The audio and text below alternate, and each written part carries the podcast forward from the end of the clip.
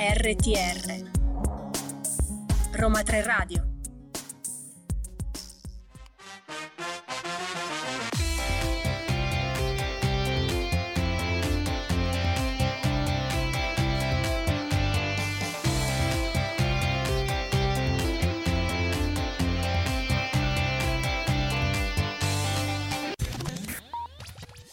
Benvenuti e buon pomeriggio a tutti. Siamo pronti a cominciare la seconda stagione di Listen to You, il programma diretto e curato dal Centro Europe Direct dell'Università degli Studi Roma 3. Io sono sempre Claudio Di Maio, ma soprattutto con me c'è sempre Viviana Saghetti. Siamo- Claudio, squadra che vince. Non si cambia, non si cambia assolutamente. Siamo in questa stupenda nuova redazione di Roma 3 Radio e siamo pronti a cominciare con tantissime notizie e eventi sull'Unione Europea. Beh, dobbiamo assolutamente aggiornare un po' i nostri ascoltatori, quindi parleremo con il grande evento di settembre che c'è stato, ossia il discorso sullo, sullo Stato dell'Unione, ma avremo anche molti, molti altri argomenti, la comunità politica europea, la protezione temporanea per gli ucraini, il talent pool, scopriremo che cos'è questo talent pool per i lavoratori. E poi immancabile la Eh nostra... no, non può mancare il nostro UE la sai, quindi invitiamo tutti i nostri ascoltatori a seguirci fino alla fine e come sempre diamo spazio alla musica.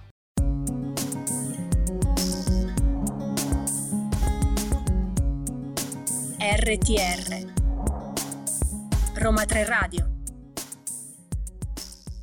Claudio, iniziamo, lo abbiamo anticipato, con una notizia non freschissima ma di enorme, enorme rilievo per l'Unione Europea, ossia il discorso sullo Stato dell'Unione che la Presidente della Commissione Europea, Ursula von der Leyen, ha tenuto lo scorso 14 settembre. Lo avrete sicuramente seguito anche dai nostri social, ma proviamo a fare un quadro un po' per chi se lo fosse perso. Di che cosa si tratta, Claudio? Beh, il discorso sullo Stato dell'Unione, che è noto anche con l'acronimo SOTEU, è tenuto ogni anno dal o dalla Presidente della Commissione europea che si rivolge dinanzi al Parlamento europeo in eh, seduta plenaria e ripercorrendo innanzitutto quanto accaduto nei precedenti 12 mesi, eh, costituisce principalmente un discorso programmatico per il successivo anno di lavoro della Commissione. Il discorso è seguito poi dal dibattito ovviamente dei parlamentari in plenaria, seguito anche da un dialogo tra la plenaria e il Consiglio per predisporre appunto di comune accordo il lavoro che proseguirà congiuntamente. Ma Viviana, cosa è emerso nel discorso che in pratica ci ha accennato qualche settimana fa? Beh, i temi sono stati davvero, davvero tanti, Claudio, come puoi immaginare. E naturalmente il punto di partenza per la Presidente è stata la questione della guerra in Ucraina. Eh, l'ha definita una guerra che, pur attaccando l'Ucraina, è anche contro la nostra energia, la nostra economia, i nostri valori e il nostro futuro. Il discorso è stato tra l'altro pronunciato alla presenza della First Lady ucraina, Olena Zelenska, e dunque la Presidente von der Leyen ha voluto ribadire ancora una volta la solidarietà salda dell'Unione nei confronti dell'Ucraina, il cui coraggio deve rappresentare un modello per tutti noi. Molto vero quello che dici, anche sulla base di queste parole l'Unione ha previsto lo stanziamento di 100 milioni di euro per la ricostruzione delle scuole in Ucraina e lo scorso 6 ottobre è stato approvato l'ottavo pacchetto di sanzioni nei confronti della Russia da parte proprio del Consiglio, in cooperazione anche con gli altri partner istituzionali. Questo nuovo pacchetto sanzionatorio fa seguito all'annessione illegale dei territori ucraini occupati a seguito dei referendum fittizi portati avanti appunto dalla Russia. Prevede tra l'altro nuove restrizioni alle importazioni ed esportazioni russe, comprese le quattro zone occupate di Donetsk, Luhansk e poi Zaporizhia e Kherson. Tornando al discorso sullo Stato dell'Unione della Presidente von der Leyen, ci piace sottolineare, Claudio, come il 2023 sia stato proclamato l'anno europeo delle competenze. Fa seguito all'anno europeo dei giovani, il 2022, e parte da due dati fondamentali. Da una parte un dato positivo, l'Unione Europea non ha mai avuto un tasso così basso di disoccupati come in questo momento. Ma vi è anche un dato negativo, ossia la carenza di risorse umane. L'Unione si propone quindi in via prioritaria di investire maggiormente nella formazione e nello sviluppo di competenze al fianco delle imprese, che possono evidenziare di quali professionisti hanno bisogno, accelerando tra l'altro il riconoscimento delle qualifiche professionali da parte dell'Unione. Listen to You. Curiosità, eventi e notizie dal centro Europe Direct Roma 3. Ritorniamo in diretta e lo facciamo ancora parlando di Soteu, del discorso della Presidente von der Leyen sul futuro dell'Unione che ha toccato molti temi e si è parlato naturalmente anche di energia evidenziando come negli ultimi mesi l'Unione Europea ha ridotto la dipendenza dai combustibili fossili russi anche attraverso un accordo sullo stoccaggio comune europeo, una cosa molto importante, che ad oggi ha superato il 90% del fabbisogno degli Stati membri dell'Unione Europea. Ma naturalmente la situazione con la Russia non costituisce l'unico problema collegato all'approvvigionamento energetico, sul quale incide pesantemente anche il cambiamento climatico, no Viviana? Eh, sì Claudio, tu ce l'hai spiegato molto bene prima. Il SOTEU è un discorso in primo luogo programmatico, fissa un po' le linee per il 2023 e infatti ciò che la Presidente von der Leyen ci ha spiegato è che l'Unione intende impegnarsi per incanalare oltre 140 miliardi di euro, pensa Claudio, verso gli Stati membri al fine di mitigare gli effetti dei rincari del costo dell'energia. E questo si farà anche agendo sugli extra profitti delle imprese del settore, nonché facendo valere la responsabilità delle grandi compagnie produttrici di combustibili fossili, ritenute naturalmente fra le responsabili del cambiamento climatico. Certamente, ma non sarà l'unica arma, tra virgolette, utilizzata dall'Unione Europea. In parallelo saranno fatti ulteriori investimenti attraverso il programma Repower EU. Ne abbiamo già parlato a questo programma e anzi vi invitiamo ad andare ad ascoltare i nostri vecchi podcast.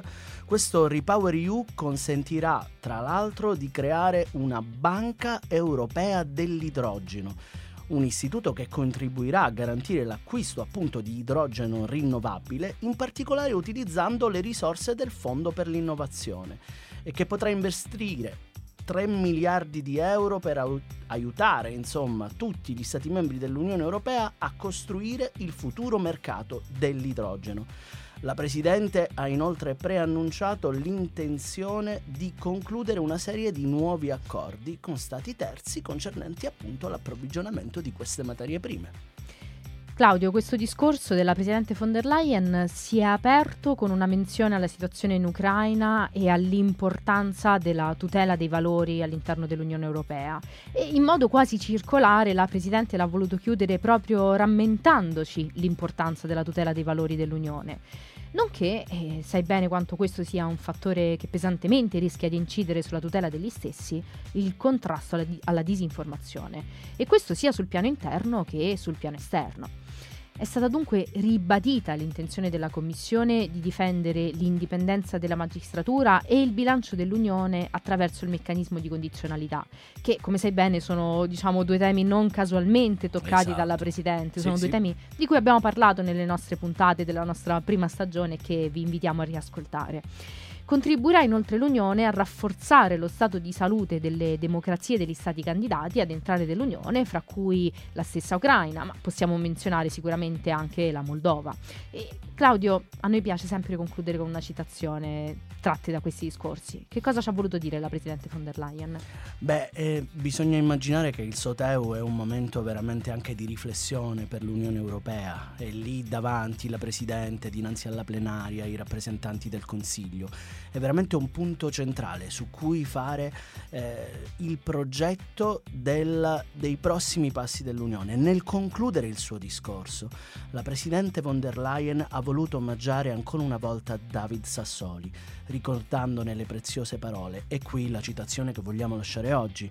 La democrazia non è passata di moda, ma deve aggiornarsi per continuare e essere strumento per migliorare la vita delle persone.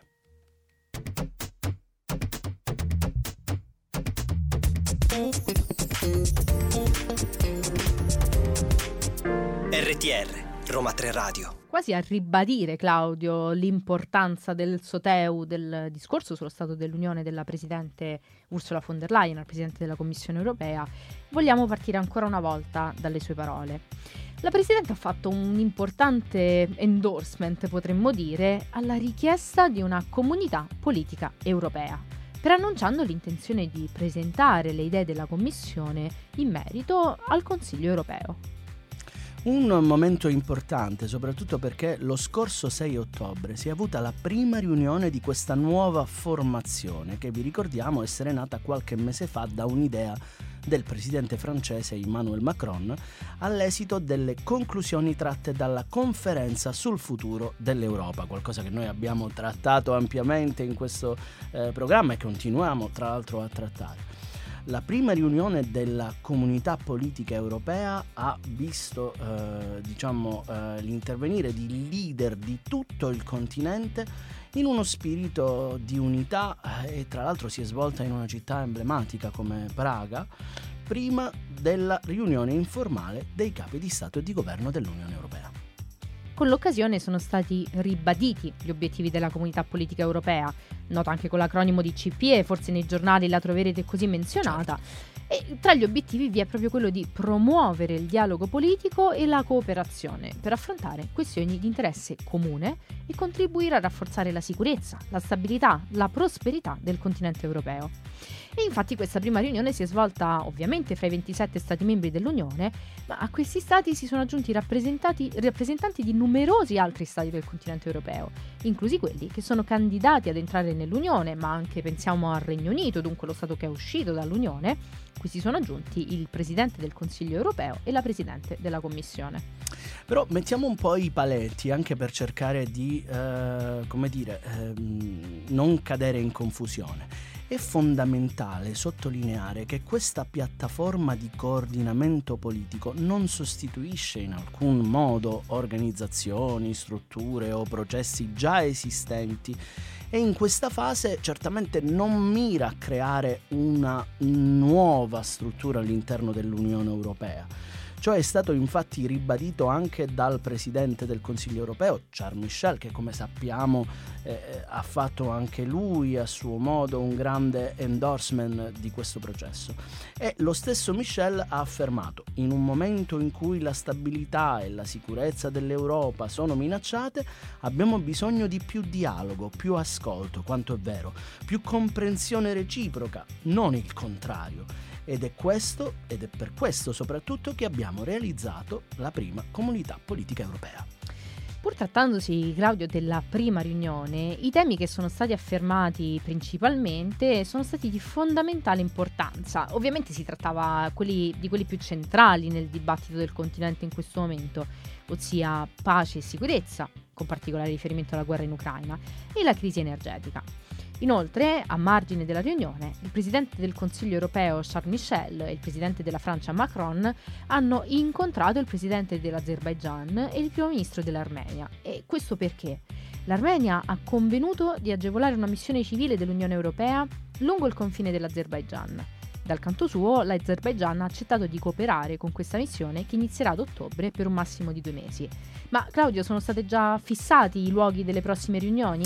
Allora sì, le prossime riunioni della comunità politica europea si terranno in Moldova, in Spagna, molto cara a me, si sa, e nel Regno Unito, una cosa molto importante. Vi invitiamo a seguirci per avere ulteriori notizie. Listen to You. Curiosità, eventi e notizie dal centro Europe Direct Roma 3. Rimaniamo in tema di Unione Europea e rapporto con gli altri paesi e andiamo veramente a pie pari in un'altra tematica che mi interessa molto, Viviana, che è quello appunto eh, dell'immigrazione. Parlando proprio del rinnovo della protezione temporanea per i cittadini ucraini. Proprio mentre la Russia continua a portare avanti attacchi su larga scala nei confronti di questi territori, l'Unione Europea ha prorogato per ulteriori 12 mesi il meccanismo di protezione temporanea nei confronti di questi cittadini e comunque eh, a favore di chiunque fugga da quei territori. Il che garantirà a loro la possibilità di avere una serie di benefici in qualsiasi Stato membro dell'Unione Europea sino al 24 marzo 2023.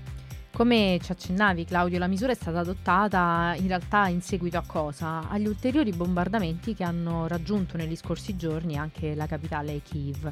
L'ambasciatore ucraino presso l'Unione ha dichiarato che purtroppo è da attendersi una nuova ondata di persone provenienti dall'Ucraina, comprensibilmente, che cercheranno protezione nell'Unione dopo questi attacchi. A questi bombard- bombardamenti ha fatto tra l'altro seguito una dichiarazione del presidente della Bielorussia, Lukashenko, che ha affermato che le truppe del suo paese si uniranno a quelle russe. Sono dichiarazioni molto allarmanti e sono veramente comprensibili eh, le decisioni delle istituzioni di Bruxelles. Io voglio ricordare a tutti gli ascoltatori che questa direttiva è stata implementata eh, dopo molti anni, insomma, dalla sua eh, approvazione e estende in un certo senso alcuni strumenti della politica migratoria dell'Unione Europea.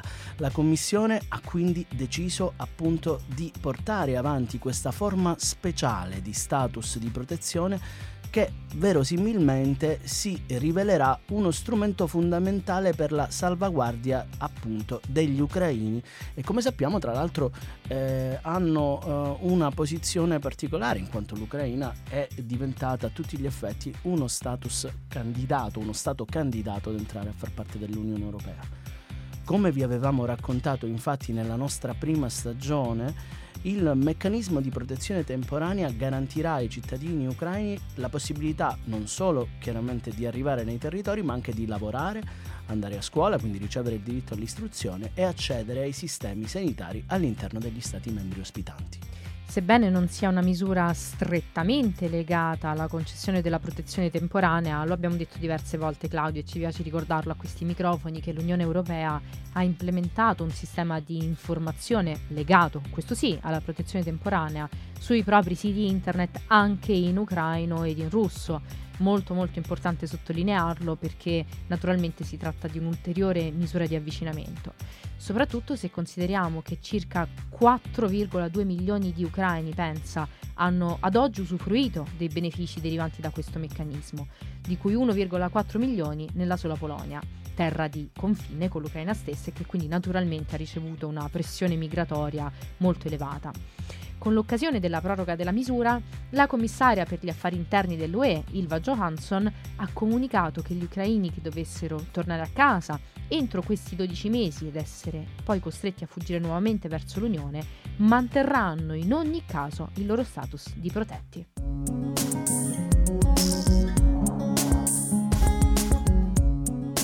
RTR Roma 3 Radio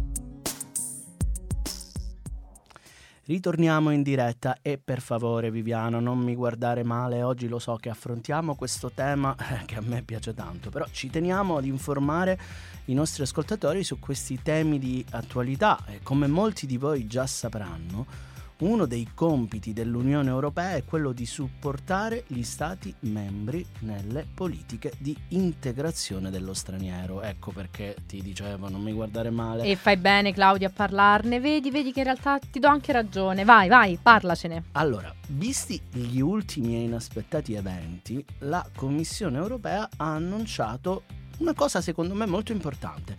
È una piattaforma online per facilitare l'accesso dei rifugiati ucraini ai posti di lavoro di alta competenza dove? Chiaramente nel mercato dell'Unione Europea una piattaforma che è stata istituita sia dalla Commissione che dall'Autorità Europea del Lavoro e che mira a fare una sorta di matching, diciamo, tra le capacità lavorative dei rifugiati che cercano protezione dalla guerra, ecco come appunto abbiamo detto prima, e diciamo questo matching si eh, relaziona con le vacancy disponibili in tutti gli stati membri attraverso che cosa? Il portale Eures. Claudio, molti dei nostri ascoltatori sono però giovanissimi, magari non sono ancora entrati nel mondo del Dici lavoro. Che non lo sanno? Eh, potrebbero non Glielo saperlo. diciamo noi. Ma diciamoglielo va. Eures è una rete di cooperazione europea dei servizi per l'impiego, concepita per facilitare la libera circolazione dei lavoratori. La rete ha sempre lavorato duramente per permettere anche ai cittadini europei, naturalmente in primis per i cittadini europei, di godere delle stesse opportunità nonostante le inevitabili barriere linguistiche, le differenze culturali, le sfide burocratiche, le diverse leggi sul lavoro, nonché il mancato riconoscimento dei certificati scolastici tra le varie regioni dell'Europa. E però tutte queste differenze proprio Eures ha contribuito ad appianarle, a superarle, a permettere appunto alle persone di circolare liberamente per lavorare negli altri paesi dell'Unione Europea. E è stato previsto, come ci accennavi, un qualcosa di particolare per i cittadini ucraini. Di cosa si tratta? Beh, diciamo che l'abbiamo detto prima, eh, la protezione temporanea è estesa sulla scorta di una direttiva. Ecco, quindi tutti i cittadini ucraini registrati ai sensi di questa direttiva sulla protezione temporanea saranno in grado di eh, rendere disponibili sulla piattaforma i loro curriculum vitae che ospita 4.000 datori di uh, lavoro ed è disponibile in inglese, ucraino e russo, quindi ecco facilmente accessibile anche a questi uh, possibili utenti, a tutti questi soggetti.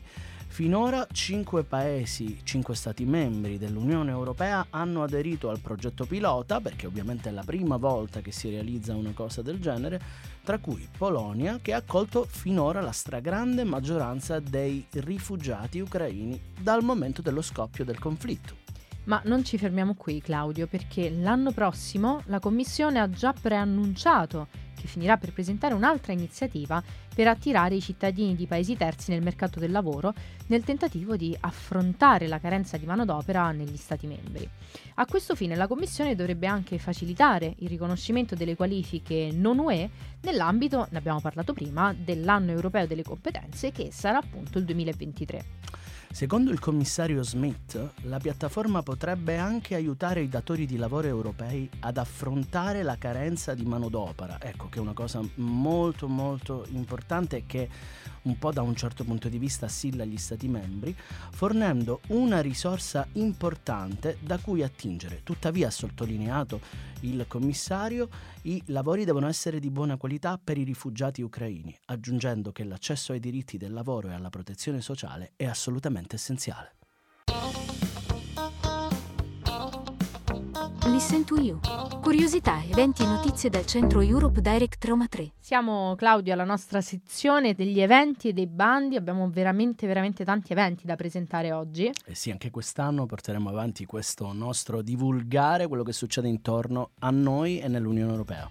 E iniziamo parlando di un evento che ci sta molto a cuore. Dal 20 ottobre e per 5 settimane il nostro centro Europe Direct, in collaborazione con la Fondazione Manlio Resta, organizza una serie di incontri che approfondiscono il tema dei finanziamenti europei in relazione al Piano Nazionale di Ripresa e Resilienza, dunque un tema veramente, veramente di grande interesse, anche naturalmente con un focus pratico e specifico. Gli appuntamenti saranno trasmessi gratuitamente sul nostro canale YouTube e Facebook e dunque fruibile per tutti i nostri ascoltatori. Certo, e ritorna anche Europa in Libri, un grande classico, un ciclo che abbiamo portato avanti già l'anno scorso e ritorna il 21 ottobre alle ore 16, proprio in diretta sui nostri canali social appena finito proprio Listen to You, diciamo, ecco. Presenteremo il libro del professor Palmisano, L'Europa dei diritti sociali, al quale, oltre all'autore, parteciperanno e interverranno come discussant il professor Caggiano di Roma 3, Giovanni Guiglia dell'Università di Verona, Emanuela Pistoia dell'Università di Teramo e Ennio Trigiani dell'Università di Bari. Ma non ci fermiamo qui, la prossima settimana per il nostro centro è veramente piena piena di eventi perché dalla collaborazione tra l'Istituto per le politiche dell'innovazione, Doctor Lab e lo Your Direct Roma 3 naturalmente, è nata la Winter School in Startup e Finanziamenti Europei, un corso di formazione aperto ai laureati di qualsiasi classe triennale o magistrale per formare i futuri esperti dei finanziamenti europei e consulenti legali. Il prossimo 20 ottobre, sempre sui nostri canali, ci sarà il primo webinar di presentazione sugli strumenti contrattuali delle start-up. Appuntamento per tutti alle ore 12.30. Ma adesso parliamo di bandi, perché la Commissione europea ha pubblicato il primo bando nell'ambito di Culture Move Europe, il nuovo programma per la mobilità degli artisti e dei professionisti della cultura. Formalmente varato a luglio e finanziato dal programma Europa Creativa e gestito per conto della Commissione dal Goethe Institute. Questo primo bando riguarda esclusivamente la mobilità individuale e si rivolge ad artisti e professionisti che operano nei seguenti settori della cultura: architettura, patrimonio culturale, design, moda, traduzione letteraria, musica, arti visive e arti dello spettacolo. I candidati devono avere un'età superiore ovviamente ai 18 anni in qualsiasi tipo di titolo di studio, a livello anche di esperienza, possono avere eh, diverse titolarità ed essere residenti in uno dei paesi ammissibili a programma Europa Creativa. Il bando rimane aperto fino al 31 maggio 2023 e vengono stabilite delle cosiddette cut-off date per la valutazione mensile delle domande pervenute. La Commissione europea ha pubblicato inoltre il quarto invito a presentare proposte Erasmus Plus per sostenere la diffusione dell'iniziativa Università Europee. Ovviamente Claudio è un'iniziativa che ci sta molto a cuore. Molto, molto a cuore. Il nuovo bando, con una dotazione di 384 milioni di euro, rimane aperto fino al 31 gennaio 2023. L'iniziativa Università Europee, che rientra ovviamente nel quadro dell'azione Partenariati per l'Eccellenza, sostenuta nell'ambito dell'azione chiave del du- nel programma 2 Erasmus ⁇ intende favorire l'emergere di alleanze tra istituti di istruzione superiore che promuovono una cooperazione transnazionale sistemica, strutturale e sostenibile per rafforzare qualità e prestazioni, nonché la competitività internazionale dell'istruzione superiore in tutta Europa. Ma veniamo agli eventi informativi. Nel pomeriggio di mercoledì 19 ottobre, dalle 2 alle 5, è in programma una sessione virtuale dedicata alla seconda tornata dei bandi di EU for Health, il programma di azione in materia di salute. Questi sono i bandi pubblicati a settembre con scadenza a febbraio 2023. Mi raccomando, partecipate e iscrivetevi sul portale dell'agenzia ADEA.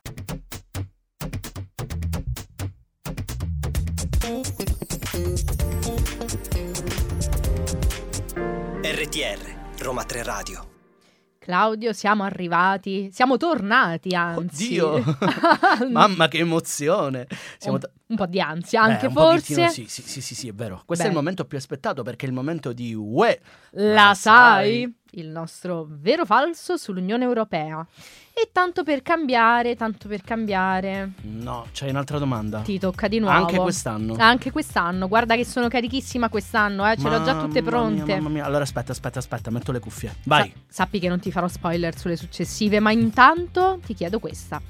È vero che tutte le decisioni si prendono a Bruxelles e che non c'è proprio spazio per la voce dei cittadini europei in Europa? Ah, proprio ritorniamo a bomba. Eh, Eh, vabbè, Claudio. eh, va bene, va bene, va bene. Però anche stavolta è falso, Viviana. Perché lo sai, lo dovresti già sapere, ma lo sanno anche i nostri ascoltatori che ci hanno ascoltato anche l'anno scorso. Esiste un modo per suggerire, tra virgolette, qualcosa che alle istituzioni di Bruxelles può interessare, può interessare la vita dei cittadini attraverso quale istituto? L'iniziativa dei cittadini europei. Introdotta dal Trattato di Lisbona del 2009, l'ICE consente a un milione di cittadini provenienti da un quarto degli Stati membri dell'Unione Europea di chiedere alla Commissione di presentare una proposta legislativa in un settore chiaramente che deve essere di sua competenza. Quando un'iniziativa raccoglie, arriva insomma a raccogliere un milione di firme, la Commissione decide quale azione intraprendere può dar seguito a questo atto o modificarla riproponendo comunque questa idea. Claudio, ma tu sei sempre così teorico, ci racconti Hai così ragione, bene cosa prevedono ragione. questi trattati. Però secondo me i nostri ascoltatori non ci credono fino in fondo che vengono usati questi Ma no, ma te lo strumenti. giuro, succede. E allora dimostriamoglielo, va? Infatti, che cosa è successo proprio in questi giorni? Un'iniziativa dei cittadini europei, ICE, come hai detto tu giustamente, l'acronimo, è stata presentata in materia di agricoltura. Non solo, si tratta di una proposta in cui si invitano le istituzioni a riflettere sul togliere i pesticidi sintetici e in particolare questa proposta è stata appunto registrata dalla Commissione europea, dinanzi alla Commissione europea. In particolare gli organizzatori vogliono che la Commissione proponga atti giuridici per eliminare gradualmente i pesticidi sintetici entro il 2035. Questo al fine di ripristinare la biodiversità e per sostenere gli agricoltori nella transizione. Ma ora che cosa succederà Claudio con questa proposta? Allora, nelle settimane che verranno la Commissione incontrerà il comitato organizzatore, no? quelli che hanno proposto l'iniziativa, per discutere insieme a loro in dettaglio quali sono i termini di questo interesse. Poi verrà fatta una sorta di audizione pubblica, chiamiamola così, che sarà organizzata dal Parlamento europeo, che è il luogo dove proprio siedono i rappresentanti dei cittadini. La Commissione poi ha tempo fino al 7 aprile 2023 per presentare la sua proposta ufficiale, delineando le azioni che intende intraprendere, per esempio proporre una legislazione, intraprendere altre azioni non legislative o per esempio non agire affatto. Vedremo cosa succederà. Listen to You. Curiosità, eventi e notizie dal centro Europe Direct Roma 3. E siamo arrivati all'ultimo momento di Listen to You. È veramente stata la prima puntata di una seconda stagione che vi preannunciamo sarà veramente entusiasmante. Noi ce la metteremo tutta. Assolutamente sì, Claudio, e torneremo, torneremo tutti i venerdì dalle 15 alle 16 in questo nuovo slot orario. Torneremo carichissimi, pieni di notizie, pieni di bandi, pieni di UE. La, la sai. e soprattutto guarda la cosa più bella è che torneremo in questa bellissima nuova redazione di Roma 3 Radio e torneremo super carichi soprattutto ricordandovi di bandi, eventi e non potremmo farlo senza la nostra mitica immancabile Oriella Esposito la regista di questo programma ma soprattutto l'art director di questa radio. Ha messo una parete fra di noi ma ci ascolta comunque e ci guida sempre con la sua sapienza. Mi fa dei gesti inconsueti. Saranno dei gesti europeisti, chi lo sa. Mm, forse è il caso di chiudere a questo punto, direi. Eh sì, e quindi vi ricordiamo non solo di memorizzare il nuovo giorno, venerdì dalle 15 alle 16, ma di venirci a trovare in via Ostiense 159 nella nostra sede. Siamo aperti tutti i giorni e possiamo anche rispondere via email a tutte le vostre domande sull'Unione Europea. Perciò un grandissimo saluto da Claudio Di Maio e da Viviana Sacchetti. Ciao. Ciao.